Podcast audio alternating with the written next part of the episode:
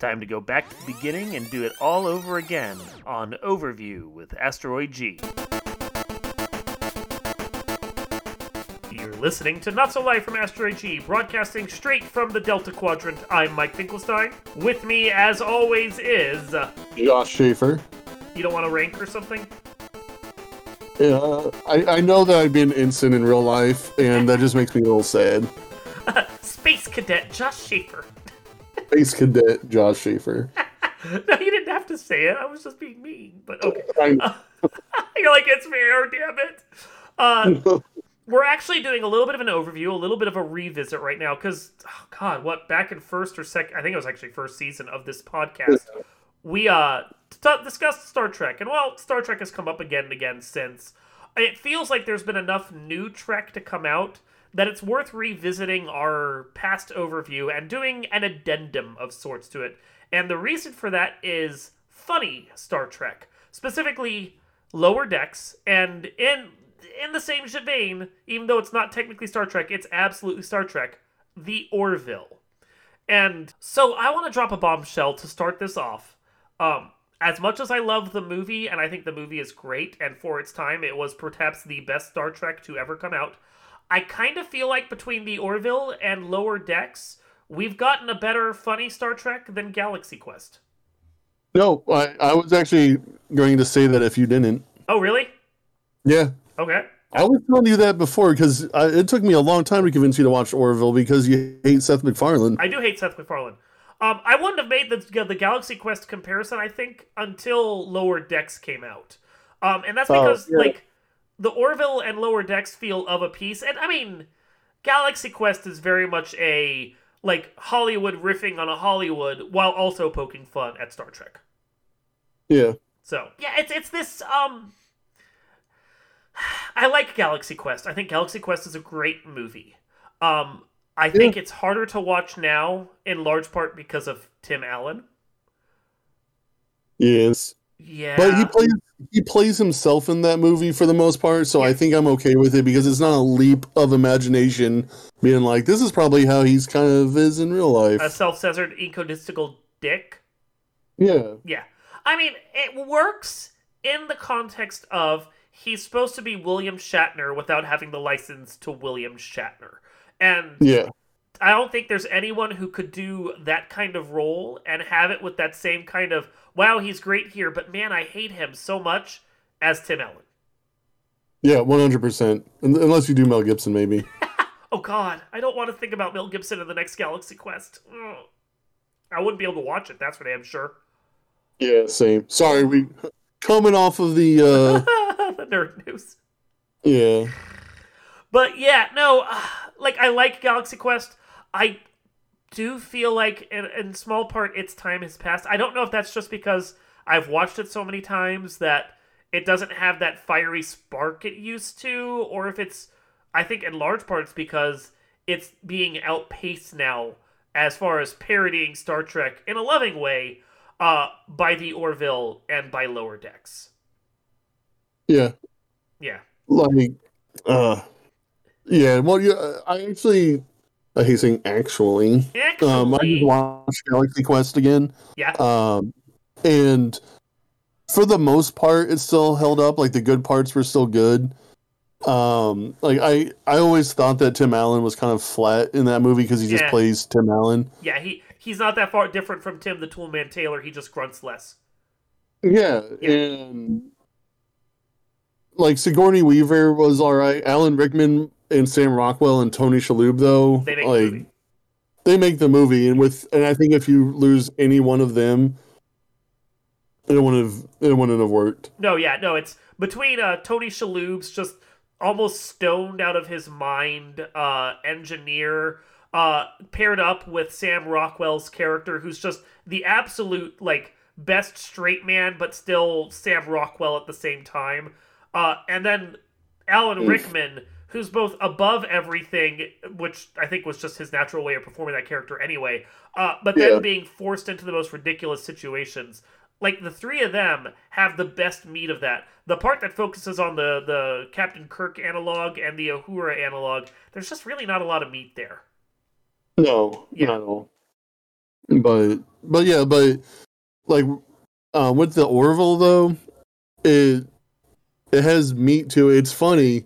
There's like hijinks in space, but I don't know. Like, because when I first watched it, I was just assuming that you know Seth MacFarlane was just gonna it was gonna be like Family Guy in space, where you know you watch a 30 minute episode of Family Guy, feel disgusted, and just like this wasn't funny. But I guess there was one joke I kind of chuckled at. Um, so I was like, man, this is just gonna be dumb. But this was like or is because it's still going on, right? It's Yep. not Oh, yeah, it's been picked up for a third season directly on Hulu, and that's the reason Yeah. why I'll pick up Hulu again come November or December because I want to watch that as it comes out. I want to support that show. Yeah. Um, but the Orville, like, clearly, like Seth MacFarlane, I always thought like he's obviously a smart guy, obviously a nerdy dude, Yeah. and I think he kind of accidentally put himself in a niche with Family Guy related stuff. Like, I mean, he's still kind of swarmy and whatnot, but like seeing him have like free reign on a sci-fi show like the Orville, like his jokes are smarter. There's actual like it's like next generation, but you know, with like every episode has like that warm, feel goody, like this is the message of the episode. Yep. Um, but best love letter to Star Trek I've ever seen. Uh-huh. Um, more realistic. The cast is great. Seth MacFarlane, I actually like as the captain, which Yeah. Was another thing I was kind of surprised by. Yeah, like he, it, it, it- it's the Captain Kirk syndrome. You, the the person who's cast basically plays himself, and he very much plays Seth MacFarlane, but he tones it down enough that it works here. Yeah. Yeah. And I feel like this is the first time, like, because Family Guy came out when I was in middle school or high school, I think. I can't remember when, but it was in the 90s. I think it was 99. Uh-huh. Um, no, I was right. I just Googled it. I was right. 99. And, like, he's always been. He's been doing that for so long, and I think this is the first time. Like, I don't know, because as someone who has ADHD, maybe he finally got on some meds and was like, "This is me. Like, Well, I, I'm Captain Mercer." I also think, in all honesty, that I I mean, he's a nerdy guy, as you said. I think also deep down he's a Star Trek guy. Um, Oh, one hundred percent. Yeah, Like well- he's he's even had like Star Trek stuff in his shows, like American Dad. He convinced Patrick Stewart to be the CIA boss, which I is the only like, reason I watch that show. there's someone who likes Star Trek, and then there's someone who's deep into Star Trek. And the vibe he gives off with this show is that he's deep into it, which stands in stark contrast to J.J. Abrams, who doesn't like Star Trek, never watched Star Trek, and basically made his version of a Star Trek movie, which doesn't feel like Star Trek. Seth MacFarlane wanted to make Star Trek. Hell, at one point he was in negotiations with NBC to buy Star Trek away from CBS and Paramount so that he could make proper Star Trek. Um, and I think that was actually after the first season of Orville aired. Uh, but clearly he wanted to do this show for a while. Maybe he couldn't get CBS to even take a meeting with him about it or what, but he got uh, the producers behind NBC and Fox to let him make his ideal of Star Trek just without the brand name. yeah, Yeah, it worked. it worked. Like, I would have loved to. See, like, I I kind of wish or hope that the Orville lets him launch into a movie, like Oh, a. Star Trek movie. Um, I don't know how well he could do it because, like, I I kind of liked A Million Ways to Die in the West. It had its moments, but huh? Most people don't. Yeah, most people. There were some. There were like five real quality jokes that are worth the movie, in my opinion.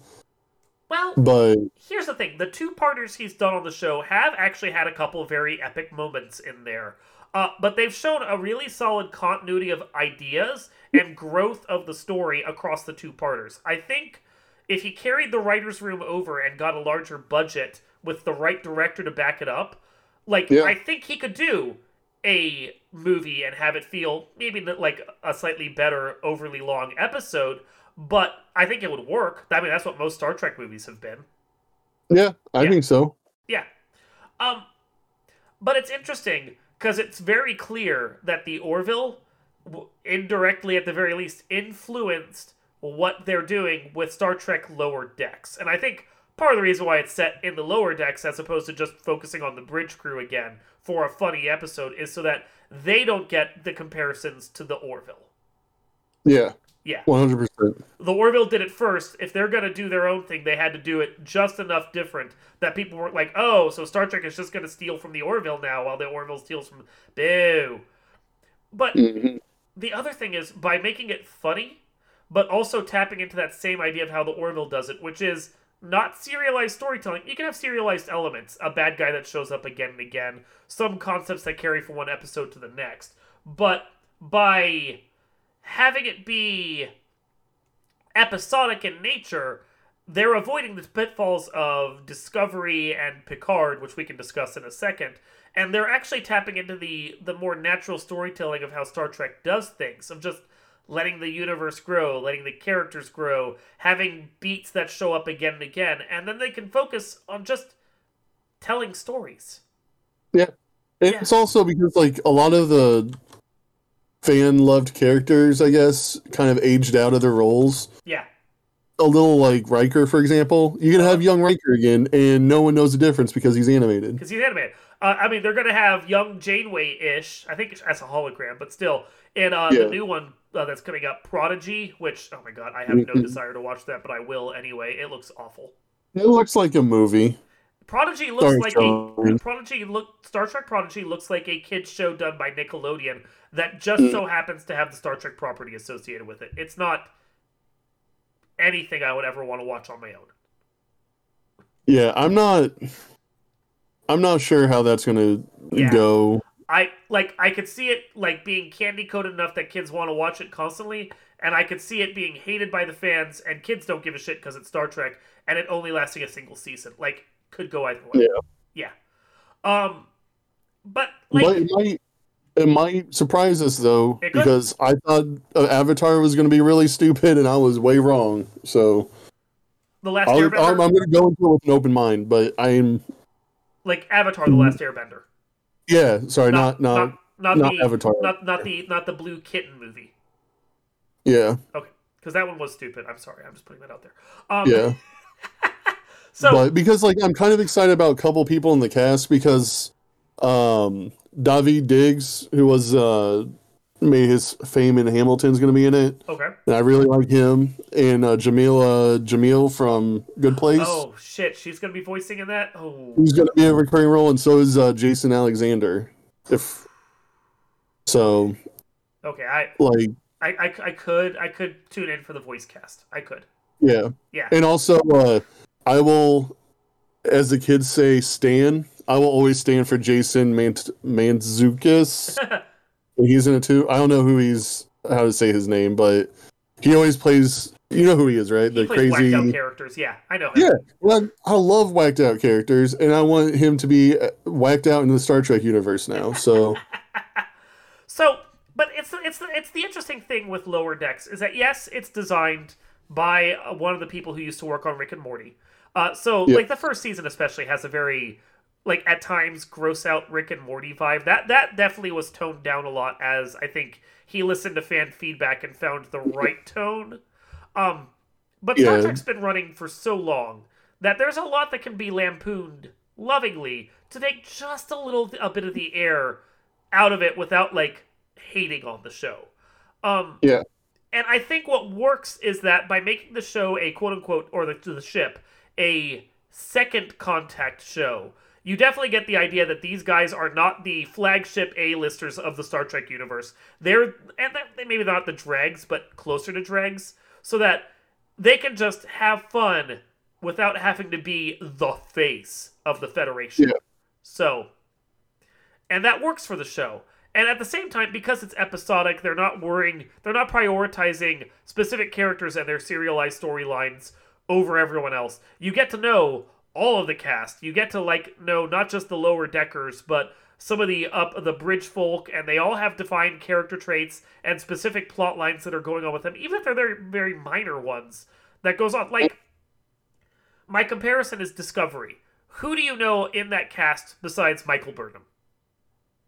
Who matters on Discovery outside of Michael Burnham? oh, I thought you were. I was like, for a second, I was like, I don't recognize that actor. Who's that actor? It took me a second. I'm there now. Character.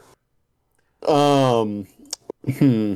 Yeah, like Uh, s- s- his name's not Soren. The, the the the tall alien guy. Yeah, I know Saru. Saru, thank you. Yeah, so Yeah. Saru has a decent plot line.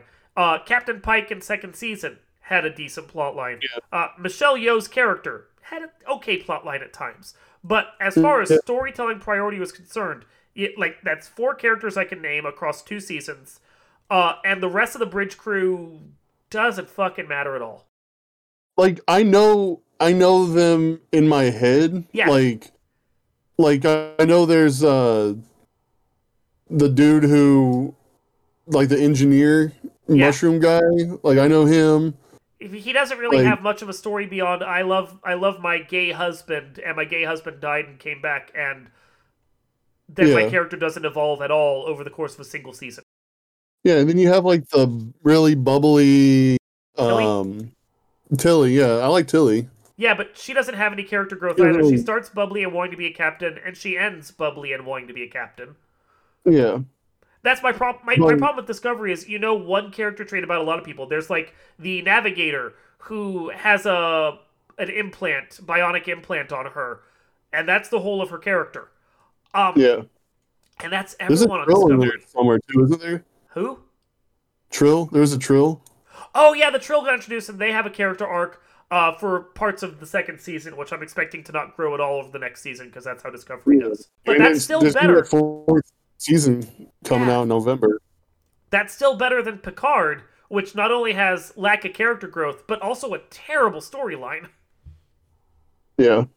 Oh, Yeah, I like Picard is re- like I don't know if there's going to be a payoff or not, but it is real slow. It's real slow and real bad, and they're gonna have to really executive retool the shit out of that show to make it at all watchable in second season. Yeah, like and I'm hoping that first season cuz first season has that this is a build up to a bigger story. So I'm hoping that's what's going to happen. I, But I'm not. I'm not cautiously optimistic. I'm cautiously dreading. I guess. Is, yeah, Yeah. but it had to it had to have done really good because I remember that there was uh that that they had some issues with something where um with they wanted to include some of the other people from the original yeah. series and I think like uh, Nichelle Nichols was one if I and then this has been a while but I think they had like a story arc with Nichelle Nichols or something She'd um be hideously old in that. Like, just as, as far as the continuity of the show itself is concerned, Uhura would be way old at that point. Yeah, well, uh, ignoring that part, but like apparently, like Nichelle Nichols hasn't been in the best health recently, so Yeah, I know they that. had to scrap some. So, and it just has like the the entire feel because it came out right before COVID, right? Bit before, yeah, not 2019. Like it just it felt kind of rushed at points where it was like I could see that. they dangled like a like a carrot or a thread, and then they just Okay, forgot the thread. this is the thing. So, Picard is an interesting idea. Uh, bringing Picard back and having him travel the galaxy with a new crew. Okay, I'm on board. Want to bring some of the next generation people on? I'm on board. My issue with it is, is that it seems like the whole manifestation for the show is to tie up one plot point, which is data. Um, Yeah, and it, re- it reminds me of another thing I hate that does the same thing Chrono Cross, which is this whole long, elaborate storyline that Yeah. seems like it was all done simply to tie up what happened to Schala, which was not a plot line I even felt needed to be addressed. yeah, So it's the same thing. Data's dead. I you you could drop little crumbs that maybe his uh, his neural network is still around, and maybe three seasons down do a two part arc where like you get a ghost of Data back. But to do an entire season just to tie up the fact that oh yeah, Data's dead, but now he gets to say his goodbyes. That's fucking stupid. yeah. It's It's just fucking stupid.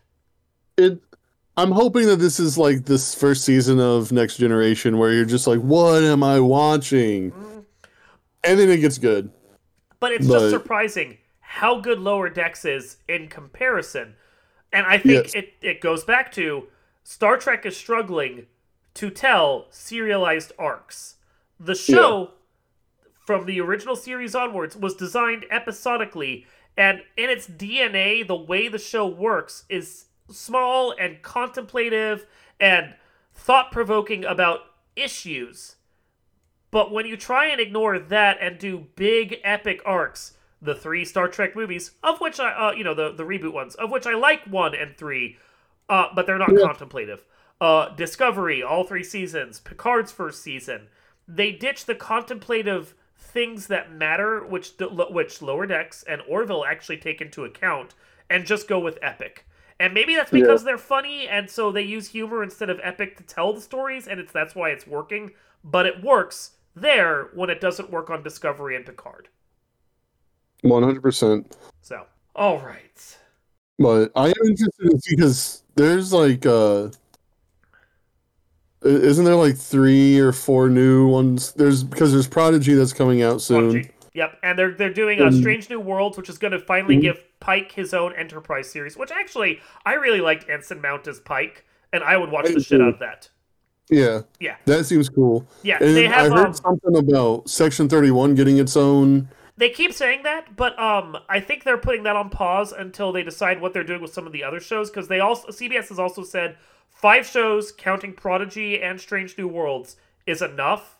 Um, and they don't want to do the Disney Plus overload of too many MCU shows at once.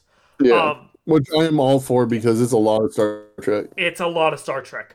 Uh, I have a feeling like after fourth season, maybe Discovery ends and then they bring Section Thirty One in instead, or something. Or if Picard sucks and they cancel after second season.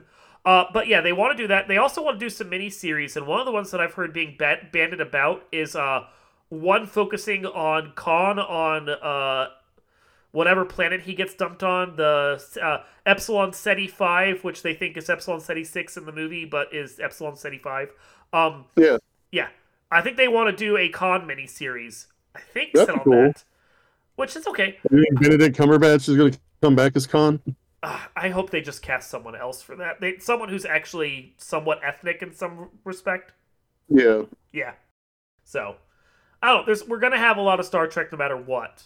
I just Which want to be. because we had like a 15 year dry spell. Um, when Enterprise ended in 2003, I think we went Yeah. like six years or so until the movies came out. But one movie every two or three years is not the same as having a TV show.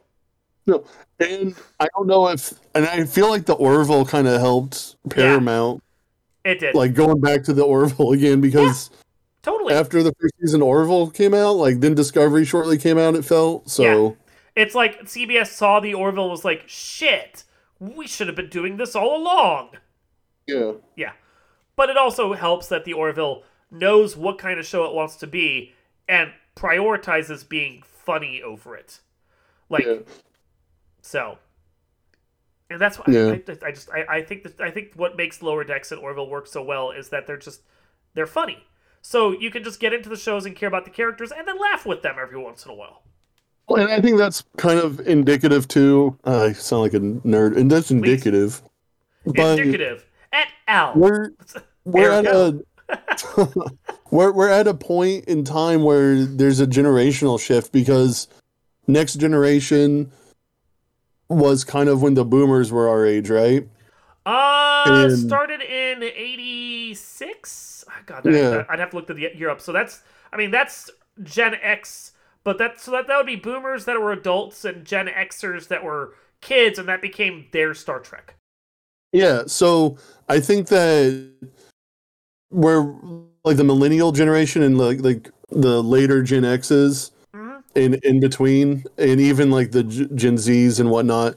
I feel like we use humor more to mask and help with political and psychological issues. So where like uh, Next Generation in the original series used, you know, allegory or um you know, just kind of like similarity type stories with racism and political issues.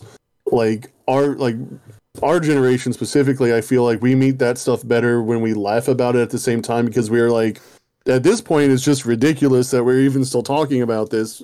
Like and and I think that's why the Orville and lower decks kind of hits a lot of those points Mhm. because you know the people who are buying Star Trek now and the people who are liking and enjoying those shows are the older millennials because like even though like I'm technically a quote unquote zennial or gen, Gen what was it XY Gen Y. Or if we want to go Um, with what I was suggesting to you off off scene, we just call our little mini generation the Borg. So we are the, the Borg yeah. Yeah. um I forgot about that I didn't. but because like aren't aren't you technically a millennial too according to the government Uh, depending upon how you look at how they break up generations, the uh, uh, the Gen X either ends in 1981 or 1984. So I'm either just at the like or 1980 or 1984. So I'm either just the first year of being a millennial, which I still call Gen Y in my head, or Yeah. I'm uh three years away from being a millennial. It's dumb. Yeah. I'm, I'm at the cusp. I was born in 84 so let me tell you My, in Um, my day. right? It's like because I'm always like they're like, "What are you? You're not a millennial." I was like, "I don't like. I don't feel like like. I'm on the cusp. I'm either. Yeah. Yeah, Yeah. Like, most of the things with that is you now have to do like little half ones because technology moves so fast that generation markers don't matter as much. But to your point also to expand upon that, the the people that loved Next Generation, uh they got their shows and they the, the, they they hold them with high reverence and it feels like Discovery and Picard are made by people who hold those shows in a high reverence and the and yes, while while Seth MacFarlane holds those shows in high reverence because he's of that generation, he tapped into something that works better for like the millennials, which is the we don't like they don't have the same reverence for it. I can't go back and watch Next Generation because I think it's painful to watch. Uh, so those shows that come, came out a little later, like Deep Space Nine, which moved away from the conventions a bit, that works better for me. And the fact that they were willing to poke a little fun at Next Generation with the Orville, with Lower Decks, to take some of the air out, it helps to make staying in those generations more palatable because it's also saying, like, we know a little of this is silly, but let's use this to tell a better story. yeah. And I'm glad you brought up Deep Space Nine because when I talk to like people older than me and like Yeah. the like older Gen Xers or Boomers, Yeah. Like they love Next Generation. Like I grew up on Next Generation, right? But my first Star Trek word that I really started getting into was Deep Space Nine. Yep. And if you talk to almost any millennial or people around our age, our micro generation, the Borg, The Borg. like they usually say the same thing. That's like, you know, no, like we like Captain Sisko. Like that dude, you know, he didn't mess around. And there's also humor in Deep Space Nine too. So Yeah. Oh yeah, yeah.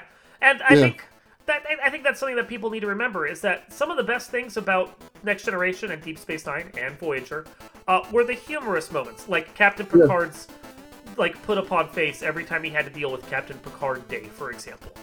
yeah, Yeah. So, all like right. I'll even throw Enterprise in there too because yeah, yeah, there was there are some moments. Yeah, the character character interactions are always more palatable when they're having fun with each other as opposed to just being dour the whole time. yeah, Yeah.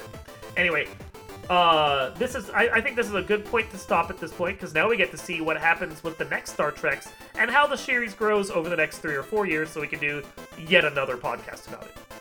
Wee. Whee! So this has been not so live from Asteroid G. I am Mike Finkelstein of the Borg, Josh Schaefer from the Klingon Empire. and we will see you next time. Get out of here.